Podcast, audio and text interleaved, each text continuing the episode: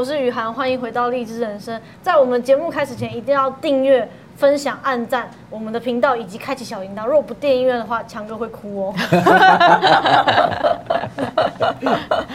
那我们上次讲到就是谢长廷事情，那就是呃一个选举中非常重要的是他的政见部分。那强哥你虽然是发言人，但是你有去参与整个政见小组的，就是呃讨论啊，还有一些就是嗯、呃。好，其实讲到马英九啊，大家知道马英九是一个这个理性神经远远超过感性神经的人啊，那他也是一个政见政见迷或政见痴或政见狂啊，所以因此。他在政见的参与度上，我相信跟大多数候选人来讲的话，我觉得他应该是参与度非常高的，而且他特别着迷于一些数字，啊，一些所谓的那种很理性的一些政策政策的数字，哈，所以他的政见里面你会发现，呃，经常是充满了数字，啊，什么爱台十二建设，还有很有名的六三三，哈，那都是等于是他都会去把那个数字目标标出来，他觉得有数字才能够。呃，让大让一个团队有所谓执行的那个目标感哈。那另外就是说，他对于这个呃政策的细节哈，他是一个比较重视细节的人。那我跟大家讲，为什么讲说他是一个政见痴哈？那我举个例子，就是我记得以前，因为那时候两千零七年他是一个挑战者，嗯，所以我们常常要到很多地方去拜访哈。嗯那我记得我们呃曾经要到有一个单位，那单位其实是算是公部门啊，大概是主管跟这个科技产业有关的一个部门。那马英九就要去参访哈，那还不错啦，也也准马英允许马英九去参访哈。可参访以后，对方派出来的那个接待层级就大概就是科长级这样子哈，就是。很呃很低层级的来来接待，那那我是随行发言人，其实我就觉得说这个单位有一点点不太尊重，嗯，呃马英九哈，所以就觉得说好像，当然也可以体谅说，因为因为当朝的是那个民进党嘛，所以他有压力，但是我觉得你你派出来的成绩至少要相当，对对对，好像有一点在敷衍的感觉哈，好那。呃，到那个单位以后，然后就先开始就是去放那个单位的那个介绍影片，好，介绍影片。然后我在那边看，其实我就我就一直觉得马英九被这个有点被敷衍哈那种感觉啊，有可能有过度正义感吧，就有点不是很高兴这样子。但是我不高兴也不能怎么样，因为 那时候只是是随行发言人嘛，实际上我也不是负责跟单位接洽的人。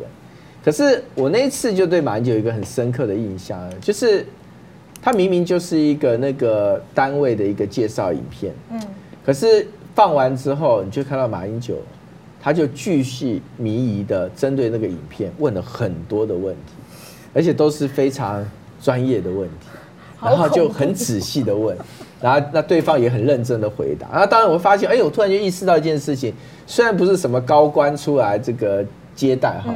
但是事务性的人员，哎，其实他还蛮专业的啊，所以。马英九问的问题，他大体上这个对答如流哈。那我觉得，哎，马英九就觉得他他就蛮开心，他觉得他很多的疑问被解答了哈。那为什么要讲这个故事？就是说，你去看到呃马英九的政见小组，其实他的行程哈，呃，我我觉得在整个选战当中是扮演非常重要的角色。但老实讲，其实一场选举的获胜。我一直觉得，你说跟政见的关联度有多大？在台湾的选举，因为政见是很难懂的东西，就是说你很难一刹那就了解什么叫政见哈。所以因此，一般说候选人对政见的重视的话，大概还是会有一个程度上的分别。可是马英九他对政见的重视，真的是哦，他真的是非常非常重视。证件狂。对证件狂，所以像比方说他的证件小组的话。话说是小组，我看加起来应该一两一两百位专家学者在这么多，非常多。它分分门别类啊，两岸经济、外交、国防啊，教育、文化啊，社会啊，环保啊，然后这个什么族群啊，客家、原住民啊，就是你会发现，就是几乎每一个国政的领域，它都会对应出一个有关于政见的一个小组。那当然，整个政见会有整个政见的召集人，嗯，然后会有他的执行长，好，然后。呃，但是相对分下去有很多的分组，那很多的分组啊，每个分组他们都会先自己会先进行政见的大体讨论，那讨论有一个初步的一个方案之后，哎，这时候马英九就会进场，嗯，进场以后就跟他们做一次、二次，好，可能就是呃初步的讨论，然后进阶的讨论，然后接下来可能就到第三次就所谓定案的讨论，嗯，那通过经通常经过这个两三个关卡之后，然后这证件成型之后，接下来就会选择一个合适的时间、合适的场合或合适的议题氛围，哈，把它发表。那呃，所以你看马英九谈证件，基本上跟别的候选人谈证件有一个很大的不同，就是他比较少看他是随着那个照本宣科。嗯，好，当他谈不管谈教育政见，或者谈那个环境政见，或谈所谓的国防政见的时候，你就觉得他他可以朗朗上口。嗯，他可以就是呃点出里面很多的一些呃细节的东西。那这个是我在他身边看到。他这个有关于政呃选举政见提出来的过程当中哈的一个大概的一个面貌。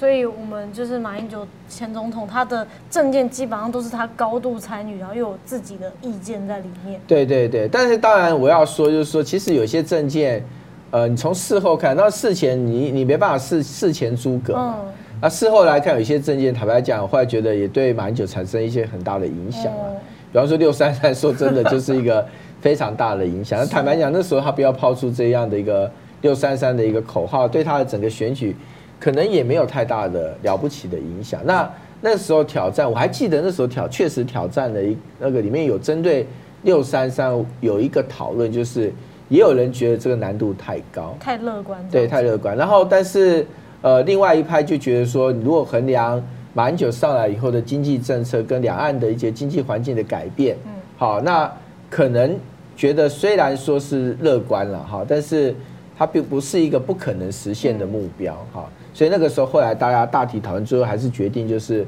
把这一个经济的一个证件哈，把它非常呃数字化啊，就是变成是一个具体的目标，就经济成长率要达到百分之六，然后失业率要控制在百分之三以下。然后国民所得要能够达到这个三万美金啊，那事实上后来证明这个目标定得太高，是啊，定得太高。那当然